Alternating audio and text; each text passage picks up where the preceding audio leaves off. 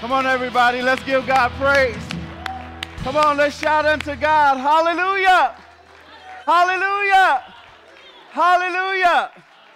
This is the sound of dry bones rattling. He got up, God raised him up, and now he has all power in his hand. Are you excited to be here today? Come on, let's give God praise one more time. We are so excited to be here. God is faithful. This is an awesome day and a beautiful day outside. God bless you. Thank you so much for being here. Uh, at this time, we want to go ahead and dismiss our children to go and participate in children's ministry.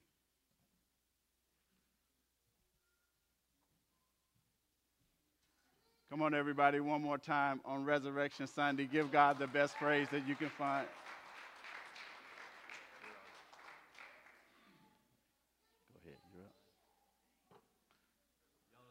Out there. Real fresh.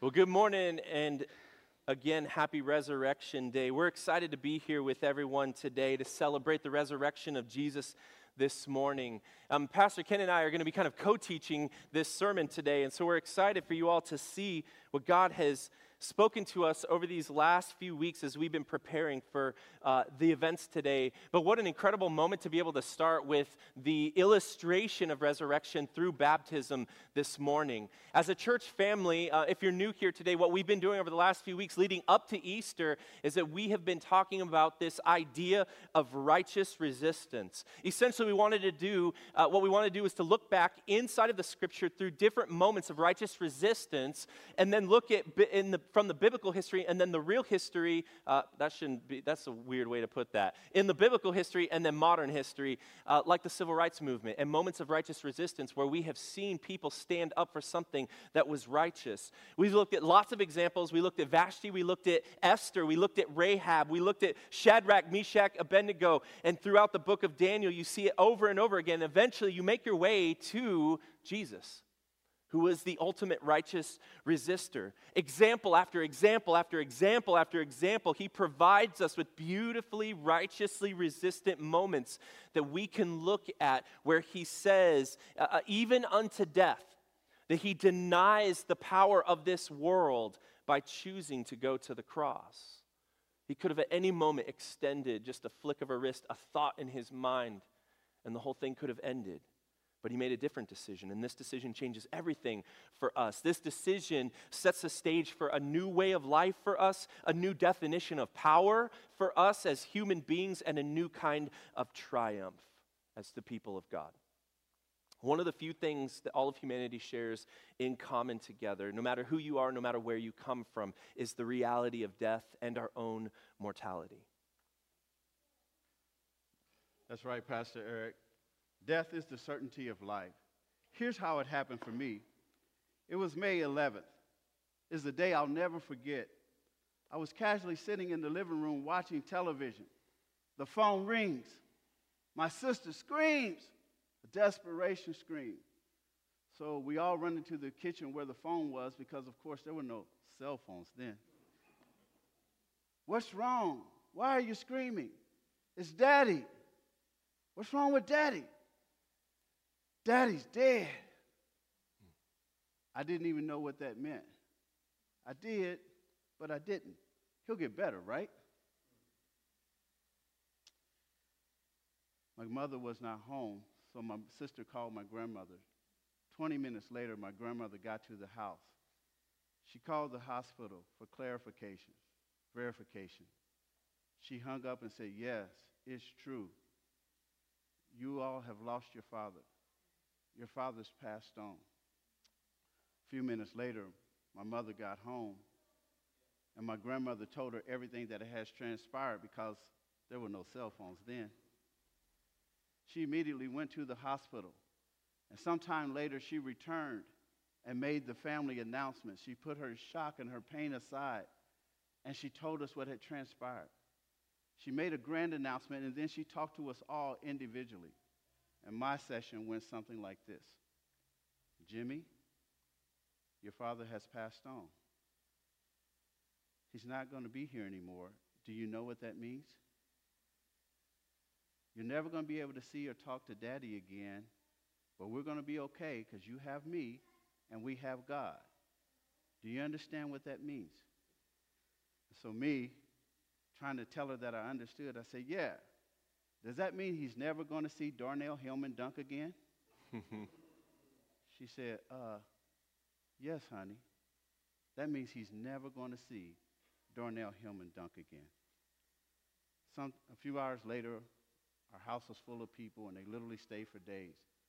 On May 15th, we had his wake, and I was scared to go up to the casket, and she came and got me.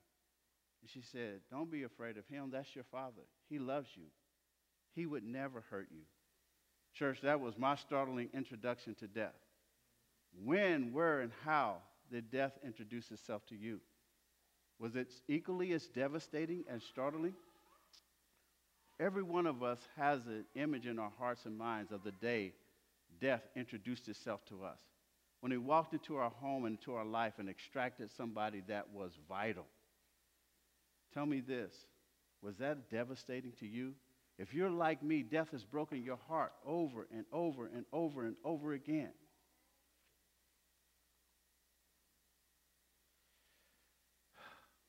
It's a deep story for me, y'all. Perhaps your experience was sudden. Maybe you were younger, maybe you were older. What we find out is that even when we expect it and we think we are prepared, we find out that we're not prepared. We all experience death routinely. Although we have grown to understand that death is a part of life and that we all are going to die, we never get used to it. Death seems so final. Death seems to be the inescapable reality that with the potential to continually plague mankind. It does not quit. It will not stop. It does not go away. It is merciless. It is always lurking, seemingly always planning and plotting. We hate it, but we can't beat it. It really seems to have the control. It's powerful. Death is the common denominator in humankind. All people, regardless of race, ethnicity, culture, class, economic status, or persuasion, we all experience death. We have different views about it and we process and celebrate it differently. But what is commonly shared is that death is inevitable, it's unavoidable, and it is painful. Can you imagine what our fellow journeyers on earth felt about death before Christ? You see, what makes death such a juggernaut is not just that death is painful, it is that death seems to be so final. It's not just that death renders us helpless but much more, it is because that death renders us hopeless. Death is the bully that always takes our lunch money and eats our sandwich. Though we walk by faith, we do not know what's on the other side of death. Church, come with me. Can you imagine the horror of that Friday? What we now know to be Good Friday, but what the followers of Jesus could never have imagined anything good about. Yes, that Friday. The Friday that death claimed so violently, so painfully, and so thoroughly claimed their son, their brother, their teacher, their counselor, their mentor, their rabbi, and their friend. The best thing we know, Jesus, has been defeated by the worst thing we know death. Death has beat Jesus and therefore death has beat us once again. They were devastated, but as we will see in our text today, they still come to the tomb. Why did they come? What were they looking for? Wasn't this done? Maybe they were still in disbelief and returned to the tomb to see if, in fact, it is true. Had they imagined this? Had they dreamed this? Maybe even in death, they still just wanted to be near him. They just wanted to be in the last place that they saw him. So they returned to the tomb in the same way that we often go to the graveyard on Memorial Day to visit loved ones who have gone on before us. Maybe they had another motivation. Perhaps they thought if there's nothing to see in the physical realm, maybe, perhaps, just maybe, there is still something to be felt in the spiritual realm. But this wasn't going to be your average Memorial Day visit to the grave to place flowers on the grave and clean the headstone. Pastor Eric, this day would be different. This day would be like no other. Would you all turn with me to Matthew chapter 28?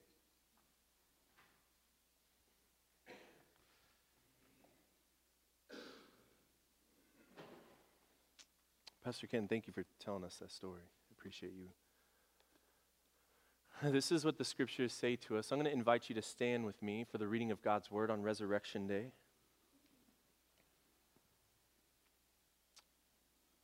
And we're going to start together in verse 1. 28, verse 1. After the Sabbath at dawn, on the first day of the week, Mary Magdalene and the other Mary went to look at the tomb. There was a violent earthquake, for an angel of the Lord came down from heaven and, going to the tomb, rolled back the stone and sat on it. His appearance was like lightning, and his clothes were white as snow. The guards were so afraid of him that they shook and became like dead men.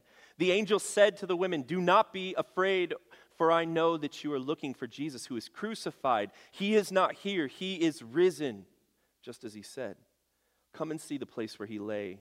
Then go quickly and tell his disciples, He has risen from the dead and is going ahead of you into Galilee. There you will see him. Now I have told you. So the women hurried away and from the t- uh, hurried away from the tomb, afraid yet filled with joy, and ran to tell his disciples. Suddenly Jesus met them. Greetings, he said. They came to him, clasped his feet, and worshipped him. Then Jesus said to them, Do not be afraid. Go and tell my brothers, Go to Galilee. There they will see me. This is the reading of God's word. Go ahead and have a seat. Amen. Amen. So I want you to imagine that day. For those who are going to the tomb, these women are approaching the tomb. They're experiencing despair on a bunch of different levels. Multiple kind of areas in their life have been touched by this. They're looking at the loss and the death of their friend. They're looking at the loss and the death of their rabbi, and at the end of the revolution that they have become affiliated with.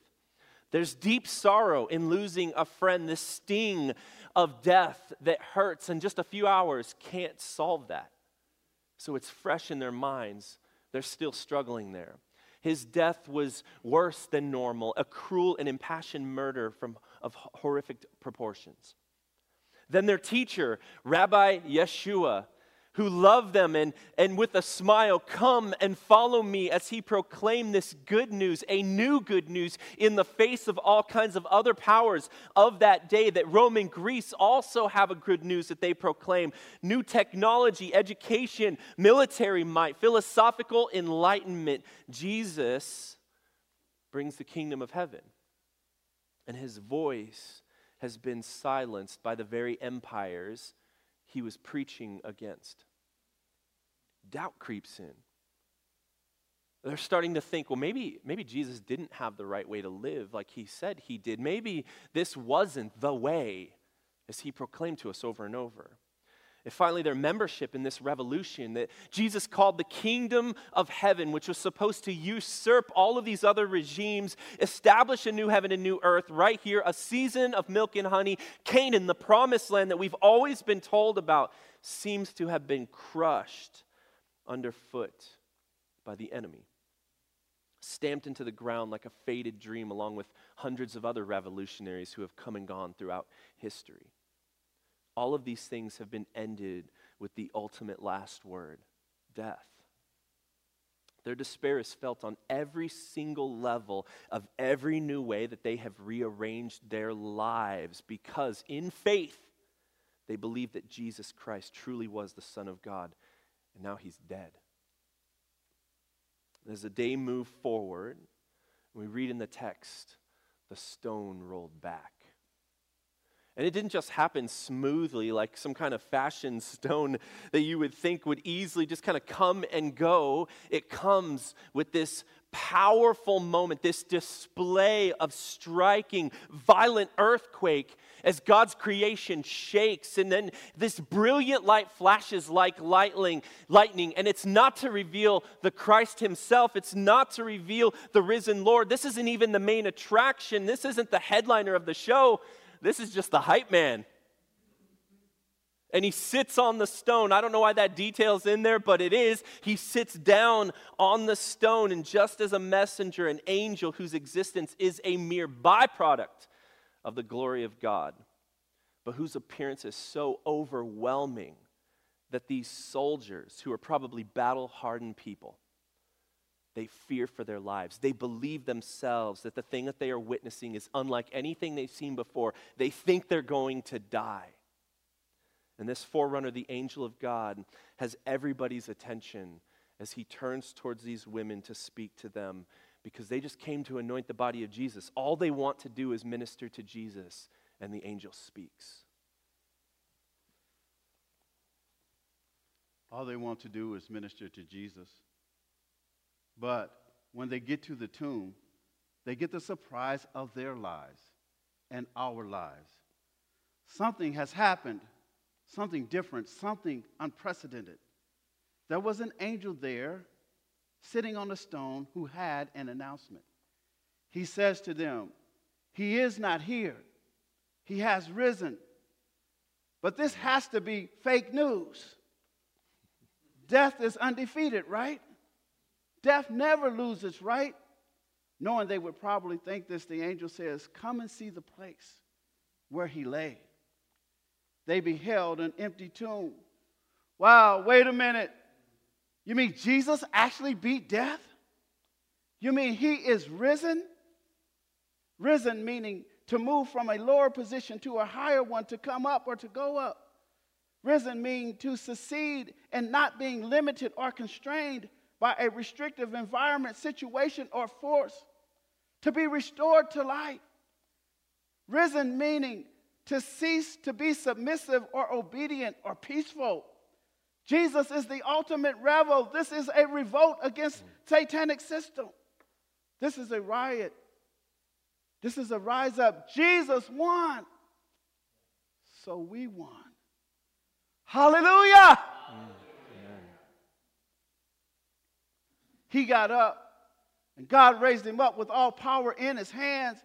The resurrection is the ultimate resistance against death. So now death has become the pathway to life eternal. And Jesus is established as the ultimate power. Amen. Before the resurrection, death was the ultimate power. It was the ultimate stronghold and resistant force. Death is no longer the big bully. Jesus beat the bully. Death, church, is merely divine transportation to get us to our heavenly destination. And so, review with me the six resistant phrases of the angel. The angel's statements of resistance are this that he moves us from a place of calm. Perhaps, Pastor, that's why he was just chilling on the stone. he tells them, Be calm, don't be, af- be not afraid. He moves us from calm to something that is confusing. He is not here. What does that mean? Did somebody come and take his body during the night? That's confusing. He moves us from calm to confusion. And secondly, he moves us from clarity to confession. Clarity, he is not here because he has risen. God got him up. Confession, just as he said, don't you remember? He told you it would happen this way. And finally, he moves us from confirmation. Come see it for yourself to commission, then go quickly and tell his disciples. Don't stay here. There's no assignment for you here. Go let it be known. If Jesus did not stay here, you should not stay here. You don't need to stay in a place that's empty. What's our message then, church? What is the resurrection message that we should tell people? What does this mean to us? Number one, because he got up, we too can get up. There is nothing that we cannot get up from. Nothing is impossible and nothing is insurmountable. We can do all things through Christ because his strength is our strength. Number two, we should also understand that we have now been made agents of resistance. Everybody that receives this resurrection, we are God's ambassadors in earth. He lent us his resurrection power for the cause of justice, equity, and righteous resistance. Pastor Eric, things are different now. as Ken said, Pastor is, is making us understand that the resurrection itself isn't just this historic event, but this empowerment that takes place to us today. That it was first strength and this ability to be resilient that the powers that take place around us don't have to be the final word in our life. And so we can move up and out of this darkness, but it also commissions us. It pulls us out and sends us as righteous resistors into the world. It's there here that we are called to live our lives as those who redeem death in all that we do and turn this earth into a place that looks more like what Jesus intended for it to look like. But third, even death as the common, common denominator between us is good news that the resurrection doesn't have to be the final word. It didn't have to be the final word for them that their friend, their rabbi, and their revolution was over, but it gets to be for us the final word that death doesn't have the say in our lives today. The resurrection proclaims that death is dead. And so we walk into this today as, as we, and what I want to do is, is, is to uh, encourage you with this story that I've told from a pastor uh, that passed away some time ago. I've told this story once, but I felt like it was especially appropriate today on Easter Sunday. Pastor Buddy Hoffman, he was speaking with me one day. We were sitting in this group of people as like a discipleship thing, and at the end of the evening, we decided to go to his house, and he's just kind of, as a relational pastor does, he's like the featured person. He's making his way around the crowd, trying to talk to everyone giving everybody individual time. And then he comes to me, and we're sitting down on this couch next to each other. And we're kind of face to face. He's trying to find out where I'm from, you know, what brought me to this discipleship group that we're a part of um, here in this situation. Uh, and he, what he wants me to know is that he is actually pretty tired. He has experienced officiating two funerals in the last month. One was a very close friend of his, and the other was another person in his congregation. And so, what he's saying is, man, we shouldn't let death become normal to us. And he's kind of getting worked up. I should admit that he's a couple of glasses of wine in at the point that we're having this conversation. but he's getting worked up because of the situation that he's in. And he's like, man, God hates death. And so this is what he says to me. I get that all things work together for the good of those who love me, but I'm sick of hearing people say that at funerals. I get that God is sovereign. And as his voice begins to ramp up, he says, But sometimes I think we use that as an excuse to give in to death a little bit too easily. His voice begins to raise. He leans in, and this guy has an intense gaze. I'm looking like eye to eye to this guy as he looks over at me. I can tell that the rest of the room, as his voice gets louder, starts to get quieter, and they're paying attention to what's going on between me and this pastor. And he says, Young man, you listen to me. God hates death. He hates it so much that he put his only son on the cross so that he could kill it forever. And then he looks at me. He says, We were born into a world of death and sin, but God doesn't leave us there. Stop succumbing to it. Stop agreeing with it. Stop embracing it. And I look around and all eyes are on us. like this beautifully awkward moment inside of this room where this guy is making this final point. And little did I know that Buddy would, in fact, pass away about a year later from that. But that man left a legacy of people who are not afraid of death.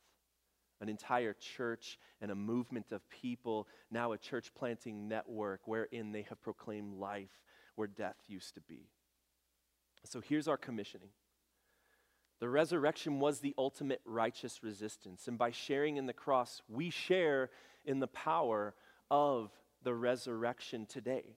And so we want you to go out today knowing that you have the power to overcome things that you once thought were insurmountable that you have the power to know that you bring the ministry of life into death, that you are meant to reconcile that which is broken, that you are meant to speak hope into that which was once despair. And it's here that we're sent into the world to live in a way that preaches life in every way possible from your relationships to your careers. And so if you're an educator, you teach people and speak life that way. You heal as a doctor or as a nurse and a health professional. You create a redeemed economy as business people, marketers, financiers. You bring beauty as artists and architects into this world. You coach athletes in a way that teaches life lessons and brings up the next generation because the ultimate goal is that we would bring life into all that we do and that the world would begin to look a little bit more like the way Jesus designed it to be. And so we keep working and working and working until the fullness of this resurrection comes and we experience it here as a new heavens and new earth. Would you guys pray with us today?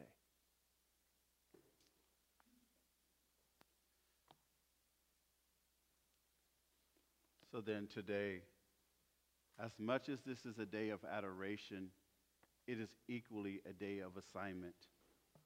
Let's pray. Father, we thank you for this day. What jubilation, what joy, what celebration. And God, I thank you that you got up and now we can get up. And we certainly celebrate that. Thank you for providing for us the power to come against a formidable enemy and know that we can win because your power is on the inside of us. And now, God, it is with that power that we not only do celebration, it is not just celebration power, it is commissioning power.